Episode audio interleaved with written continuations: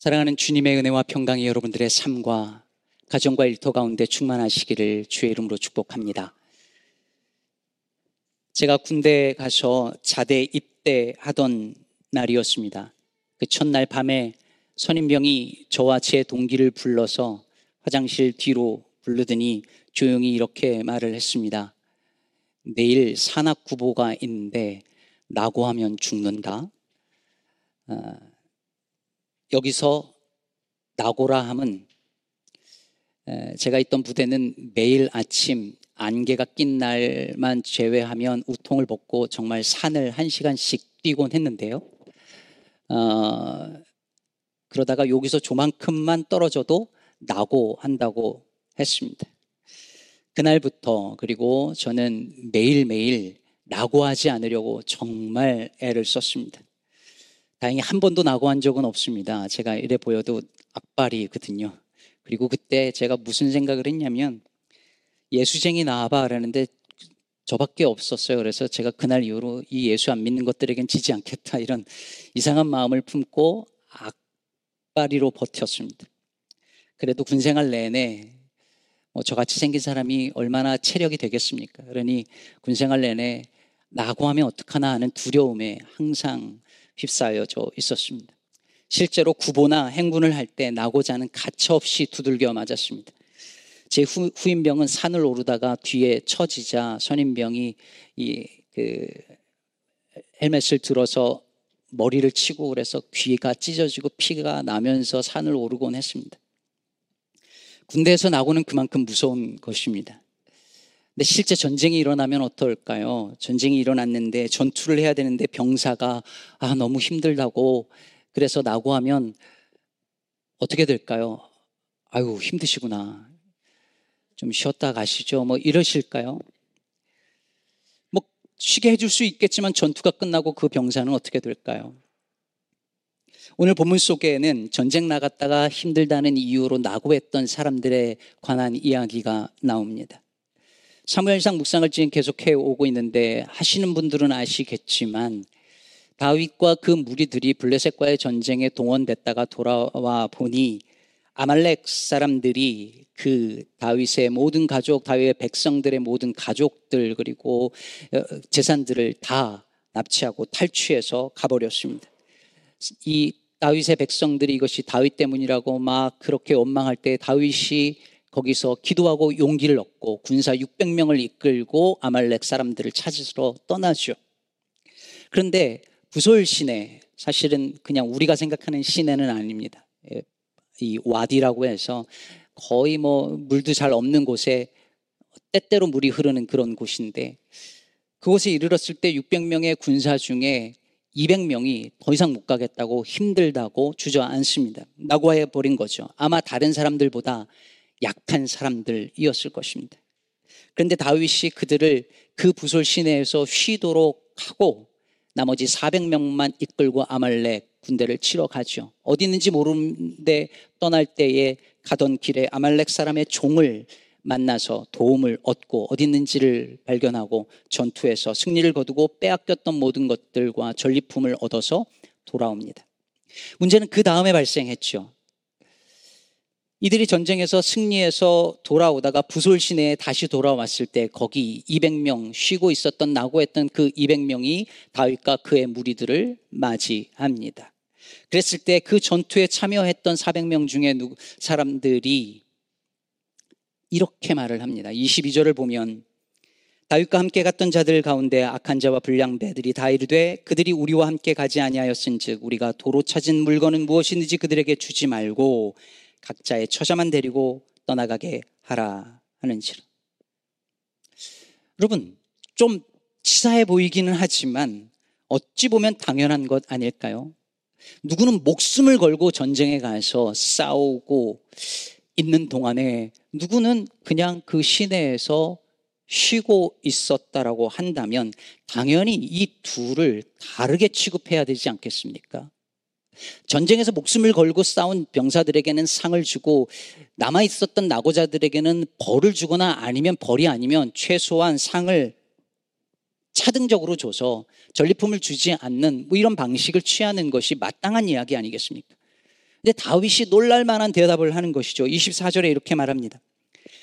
전장에 내려갔던 자의 분깃이나 소유물 곁에 머물렀던 자의 분깃이 동일할지니 같이 분배할 것이니라. 똑같이 나눠주라는 것입니다. 목숨 걸고 싸운 사람들이나 낙오했던 사람들이나 할 것 없이 똑같이 분배하라고 말합니다. 여러분 이런 법이 어디 있습니까?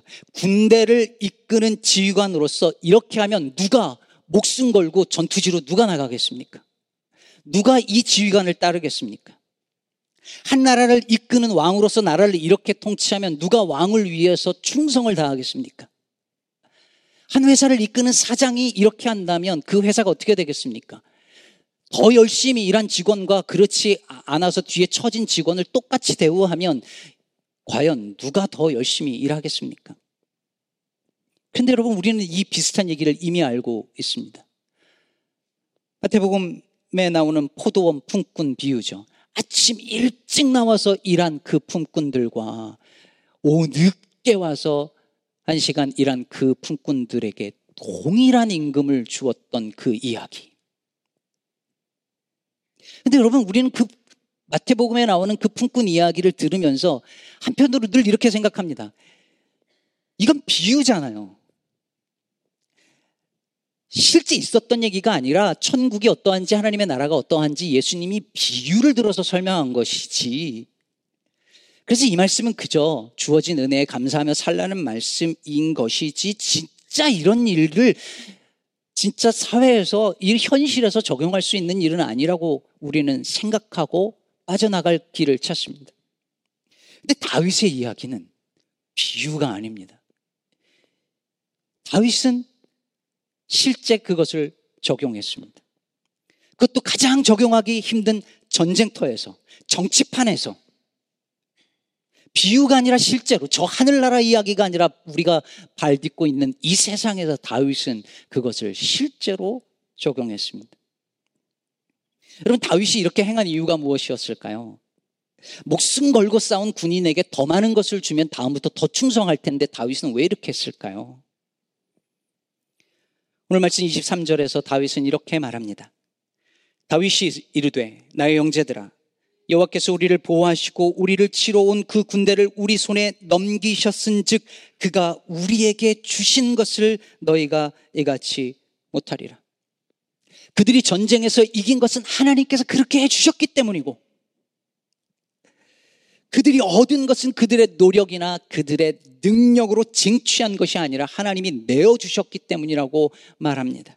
그러므로 다윗이 전투에 참여한 사람이나 낙오했던 사람이나 동일하게 분배할 수 있었던 것은 그것이 옳다고 믿었던 것은 그 모든 것이 하나님께서 주신 은혜라는 사실에 대한 믿음 때문이었습니다.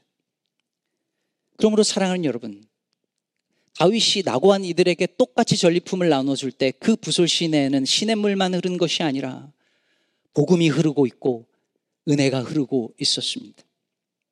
다른 이들의 그 속도에 발맞추지 못하는 사람들, 대열에서 낙오된 이들 곁에 흐르는 은혜의 시냇물이었습니다. 여러분 어릴 때 나머지 공부해 보셨습니까?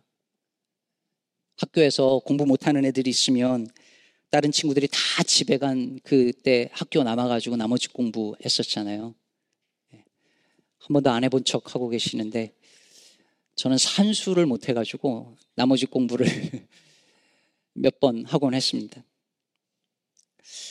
나머지 공부를 하는 아이들은 잘하는 애들의 실력과 능력과 속력의 속도에 따라가지 못해서 남아있는 아이들입니다. 이 아이들은 어려서부터 따라가지 못하면 낙오된다는 것을 몸으로 배웠습니다. 이 사회는 그런 나머지 인생들이 있습니다. 누군가 앞서 나가고 그 뒤를 따라가다가 아무리 따라가도 쫓아갈 수 없고 그래서 남겨진 사람들입니다. 쫓아가고 싶지만 돈도 없고 능력도 없고 건강도 따라주지 않고 환경도 받쳐주지 않아서 누군가는 저만치 가는데 남겨진 사람들, 낙오된 사람들, 나머지 인생들입니다. 하면 되지 왜 안 되냐? 라는 말이 가장 뼈 아프게 들려오는 사람들입니다. 우리 우리 우리들은 늘 그런 생각을 합니다. 난 열심히 해서 이만큼 한 건데 왜 저 사람들은 열심히 안 해서 저렇게밖에 못 산다고 생각합니다. 사회에서 그들을 인생의 낙오자라고 낙인 찍어 버립니다. 그런데 부솔의 은혜가 그들에게 흘러갑니다. 하나님은 그들을 동일하게 사랑하시고 차별 없이 같은 은혜를 부어 주십니다. 말이 같은 은혜이지 그들에게는 넘치는 은혜이고 예상을 뒤엎는 과분한 은혜였습니다. 반면에 전쟁에 그 전투에 참여했던 사람들 입장에선 불공평한 은혜였습니다. 아침 일찍 일어나서 나와서 일한 그들이 볼 때는 너무 불공정한 은혜였습니다. 그래서 하나님의 은혜는 이 세상 질서와 맞지 않습니다. 더 가지라고 더 빨리 달리라고 욕망을 부추기는 이 자본주의 사회와 절대 맞지 않습니다. 그런데 여러분 오늘 이 본문에서 가장 놀라운 점이 뭔지 아십니까? 25절 보니까 다윗이 이것을 이스라엘의 율례와 규례로 삼았답니다. 다시 말하면 그때 한 번 그렇게 한 것이 아니라 이 방식을 아예 나라의 제도와 법으로 삼은 것입니다. 승자가 다 가져가는 승자 독식하는 그 사회 시스템이 아니라 약한 자들과 나고자들도 똑같이 분배받을 수 있도록 아예 그것을 법제화 했습니다. 여러분 놀랍지 않습니까? 우리가 얻은 것은 다 하나님이 주신 그 은혜로 얻은 것이라는 신앙의 고백이 나 하나님 사랑해줘서 감사해요라는 개인의 고백에서 끝내는 것이 아니라 이것이 공동체와 한 나라의 통치 원리로 이어진 것이죠. 사람 여러분, 우리는 성경에서 말하는 하나님 나라의 이런 원리들을 나 개인의 구원을 넘어서 가정과 직장과 사회 속에서 실현하려고 몸부림치며 살고 있을까요? 아니, 적어도 그래야 된다고 믿고는 있을까요? 아니면 그냥 그건 이 성경 속에서 나오는 이야기지 그것이 어떻게 현실에서 가능하냐라고 생각하고 말아버리고 있는 것일까요? 이라영 작가의 정치적인 식탁이라는 책에 보면 이런 문장이 나옵니다. 가부장제란 어머니의 밥으로 아버지의 법을 굴러가게 하는 제도다. 옛날 가부장적인 가정, 그 가족 집에 가보면요. 아버지의 말씀이 곧 그 가정의 법이었잖아요. 사실 말도 필요 없죠. 이러면 끝이에요, 그냥. 그게 법이에요. 그런 가정에서 어머니는 늘 밥을 합니다. 어머니의 밥으로 아버지의 법이 굴러가도록 만드는 제도가 가부장제라는 거예요. 그럼 여러분, 이런 가정에 복음이 들어가면 어떤 일이 일어나야 되는 거죠? 법이 바뀌어야죠. 아버지의 말이 아니라 사람을 평등하게 차별 없이 대하시는 그 은혜의 복음이 그 가정의 법이 되어야죠. 복음이 들어갔는데 가정이 안 바뀌어요. 여성이라는 이유로 공정한 기회가 주어지지 않는 교회라면 그 교회의 제도와 법과 문화가 바뀌어야죠.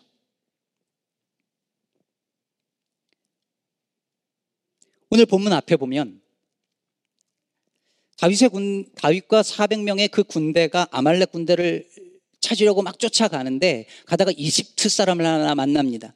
그 사막에서 아무것도 사흘째 못 먹고선 쓰러져 있는 사람이에요. 다윗이 발견하고 먹을 것을 주고 마실 것을 줍니다. 그래서 회복시킨 이후에 어디서 왔느냐라고 묻습니다. 그러자 그때 그가 13절 후반부에 이렇게 대답합니다. 나는 애굽 소년이요 아말렉 사람의 종이더니 사흘 전에 병이 들매 주인이 나를 버렸나이다. 그러니까 다윗의 백성들의 그 가족들을 약탈해 간 아말렉 사람들 중에 한 사람의 종이었는데 병이 드니까 그 아말렉 사람이 버리고 갔다는 거예요. 여러분 이 이야기가 낙오했던 사람들을 돌보아주는 다윗의 이야기하고 지금 비교되죠 되고 있지 않습니까? 여러분 우리 사회는 남들보다 약해서 그래서 사람들을 따라가지 못하는 사람들, 몸과 마음이 아파서 스스로의 힘으로 설 수 없는 사람들을 함께 돌보아서 늦더라도 함께 가는 사회일까요? 아니면 약하고 아픈 사람들은 버려두고 빨리 더 앞으로 나아가려고 하는 사회일까요?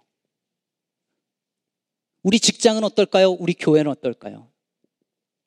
차별 없이 주어지는 은혜의 복음을 믿는 우리는 이 사회가 약하고 아픈 이들을 차별하지 않도록 우리 그리스도인들은 차별 없는 복음을 받았다고 이 은혜를 받았다고 늘 감사하는 우리는 무엇을 할 수 있을까?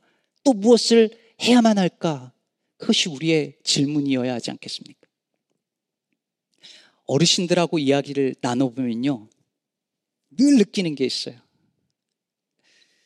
대부분의 어르신들이 노년의 마지막으로 갖는 어떤 가장 중요한 바람 중에 하나가 뭐냐면 아프지 않고 건강해서 자식들한테 걱정 끼치지 않고 폐 안 끼치는 게 모든 어르신들의 거의 공통적인 소원이에요. 한국에 저 어머니가 계신데 전화해서 늘 얘기 나누보면 저희 어머니 건강 굉장히 신경 쓰시고 설교 들으실 텐데. 그런데 그 이유도 가만히 들어보면 미국에 있는 우리 아들 또 둘째 아들한테 걱정 끼치고 패 끼치고 싶지 않다는 거예요 마지막에. 노인들이 건강에 그토록 신경을 쓰는 이유를 거슬러 가보면 주변 사람이든 교인들이든 자식들이든 그렇게 짐 되고 싶지 않고 짐이 되고 폐가 되면 너무 미안하고 그렇게 살고 싶지 않다는 거예요. 근데 여러분, 늙고 병든다는 것이 왜 누군가에게 미안한 이유가 되어야 하는 거죠? 영화 은교에 보면 이런 대사가 나온다고 해서 언젠가 메모에 놓은, 놓고 기억을 해 놓았습니다. 너의 젊음이 너의 노력으로 얻은 상이 아닌 것처럼 나의 늙음도 나의 잘못으로 얻은 벌이 아니다. 늙음이 내 잘못으로 얻은 벌이 아니잖아요. 그런데 왜 미안해 할까요? 아픈 게 내 잘못이 아니잖아요. 그런데 왜 미안해 할까요? 왜 우리 사회는 늙거나 아프면 그 사람이 그걸 부끄러워하거나 미안해해야 하는 사회가 되었을까요? 왜 엄마들은 아프면서도 가족들한테 미안해 해야 하고 왜 노동자들은 마음 놓고 아프지도 못하는 걸까요? 조한진이라는 작가가 이런 글을 썼습니다. 누구도 아픈 것 때문에 아프지 않길 바란다. 우리에게 필요한 것은 고된 노동을 반복해도 결코 아프지 않은 무한히 노동할 수 있는 몸이 아니다. 자연, 자연 이 생명체에 부여한 생로병사를 낙인이나 차별 없이 겪을 수 있는 몸, 잘 아플 수 있는 사회가 필요하다. 이 책의 제목은 아파도 미안하지 않습니다. 입니다. 오늘날 사회는 건강도 스펙이 되었어요. 건강도 능력이 되었어요. 그런 사회에서 우리 사회가 아픈 것 때문에 아프지 않고 미안해하지 않고 잘 아플 수 있는 사회가 되어야 하지 않겠냐고 저자는 말하고 있는 것이죠. 병들고 쓸모없으면 쓸모없다고 버려지지 않는 나라. 남들보다 약하고 지쳐서 뒤에 남았지만 전투에 나갔던 이들과 동일하게 분배를 받을 수 있는 것이 제도와 법으로 보장되어지는 그 나라가 다윗의 나라였고 그것이 예수 그리스도가 왕으로 통치하는 하나님 나라의 모습이 어떠한지를 보여주는 하나의 예시였던 것입니다. 물론 세상의 많은 사람들은 이것을 좋아하지 않습니다. 부솔 시내에 남아있던 사람들에게 우리가 도로 찾은 물건은 주지 말자라고 말했던 그 사람들의 그 제안이 너무 흥미롭습니다. 왜냐하면 전리품은 주지 말고 빼앗 가족만 돌려주자라고 말합니다. 즉 뭔가 자기들과는 차등이 있어야 되지 않겠냐는 거예요. 우린 열심히 가서 일을 했고 싸웠고 저들은 여기서 쉬고 있었으니 우리는 더 가져야 할 권리가 있고 당신들은 그런 권리가 없다라고 말하고 이것이 지극히 합리적인 생각으로 들리는 것이 이 사회입니다. 일리노이 주에서는 이제 곧 7월부터 42세 이상 서류 미비 이민자들도 의료 혜택을 누릴 수 있게 될 예정입니다. 사실 55세 이상 서류 미비자들이 의료 혜택을 받을 수 있게 된 것도 최근인데 이제 그 연령이 42세로 낮춰졌고 더 내려가야 하는 일들이 남아져 있습니다. 근데 누군가는 이걸 싫어합니다. 싫어하는 이유는 너무 분명해요. 나는 합법적으로 이 땅에 거주하면서 사는데 왜 내가 불법 체류자들과 똑같은 혜택을 받아야 하는, 하냐는 거예요. 상식적으로 이해가 안 된다는 거죠. 그렇게 주장할 수 있습니다. 그런데 저는 그리스도인이라면 조금 달라야 하지 않을까 싶습니다. 내게 있는 모든 것이 내가 합법적인 신분을 해서 열심히 일해서 내가 얻어낸 어떤 것이라고 생각하는 것이 아니라 하나님의 전적인 은혜로 내게 내가 가지고 있는 것이라고 정말 믿는다면 우리는 전장에 나갔던 이들과 부솔신에 나가 했던 이들에게 동일하게 분배했던 다윗의 그 율례와 규례를 따르는 것이 마땅하지 않겠냐는 것입니다. 여러분, 우리 교회 올해 표인 세상을 이롭게 한다는 것은 추상적인 개념이 아닙니다. 다윗이 약한 자들이 차별당하지 않도록 하기 위해서 은혜의 원리를 따라서 이스라엘의 윤례와 규례를 만들었던 것처럼 우리 주변에 약하고 늙고 아프고 병들고 나고되고 남은 사람들이 차별당하지 않는 제도와 법과 문화와 풍습을 만드는 일에 그리스도인들도 함께 하는 것입니다. 다시 말해 우리가 살아가고 있는 이 땅에 그 자리에 부솔 시내가 흐르도록 하는 것입니다. 제고참이 그날 밤 나고하면 죽는다라고 말했던 것처럼 세상은 끊임없이 우리에게 나고하면 죽는다라고 말합니다. 그 고참의 말이 무서워서 내 동료가 나고 하는 것 피를 흘리면서 맞는 것을 보고도 나 나고 하지 않았다고 안심했던 저처럼 많은 사람들은 자신이 나고 하지 않았음에 안심하며 앞으로 또 달려갑니다. 사람들은 뒤처지지 않으려고 발버둥을 치며 오늘도 몸이 부서져라 일을 해야 하고 자기 자녀들이 다른 아이들한테 뒤처지지 않을까봐 노심초사하면서 가르치고 또 가르칩니다. 하지만 예수님은 라고 해도 괜찮아. 뒤쳐져도 괜찮아. 하십니다. 여러분이 믿건 말건 괜찮다고 하십니다. 가다 못 가면 쉬었다 가라고 하십니다. 세상의 속도에 발맞추지 못하는 이들을 향하여 수고하고 무거운 짐진 자들아 다 내게로 오라. 내가 너희를 쉬게 하리라 하십니다. 오늘 이 자리에도 자신이 남겨진 인생, 세상의 속도에 발맞추지 못하는 인생으로 느껴지는 분들이 있을 것입니다.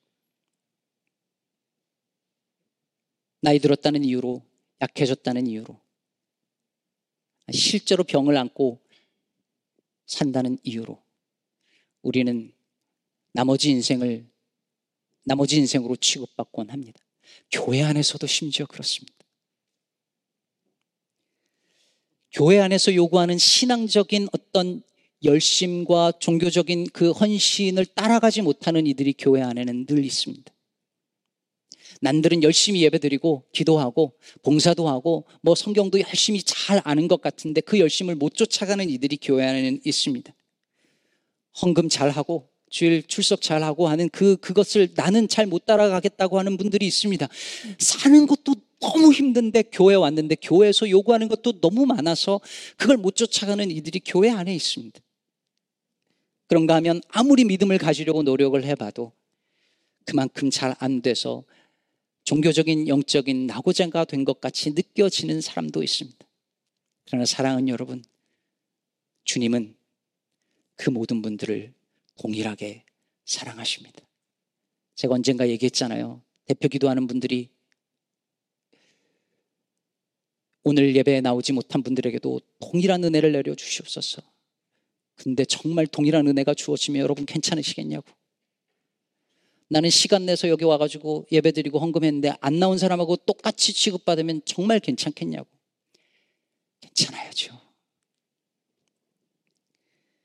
하나님은 동일하게 사랑하시고 동일하게 은혜를 베풀어 주실 줄로 믿습니다. 남들처럼 믿음이 충만하지 못했다고 책망하시는 하나님 아니십니다.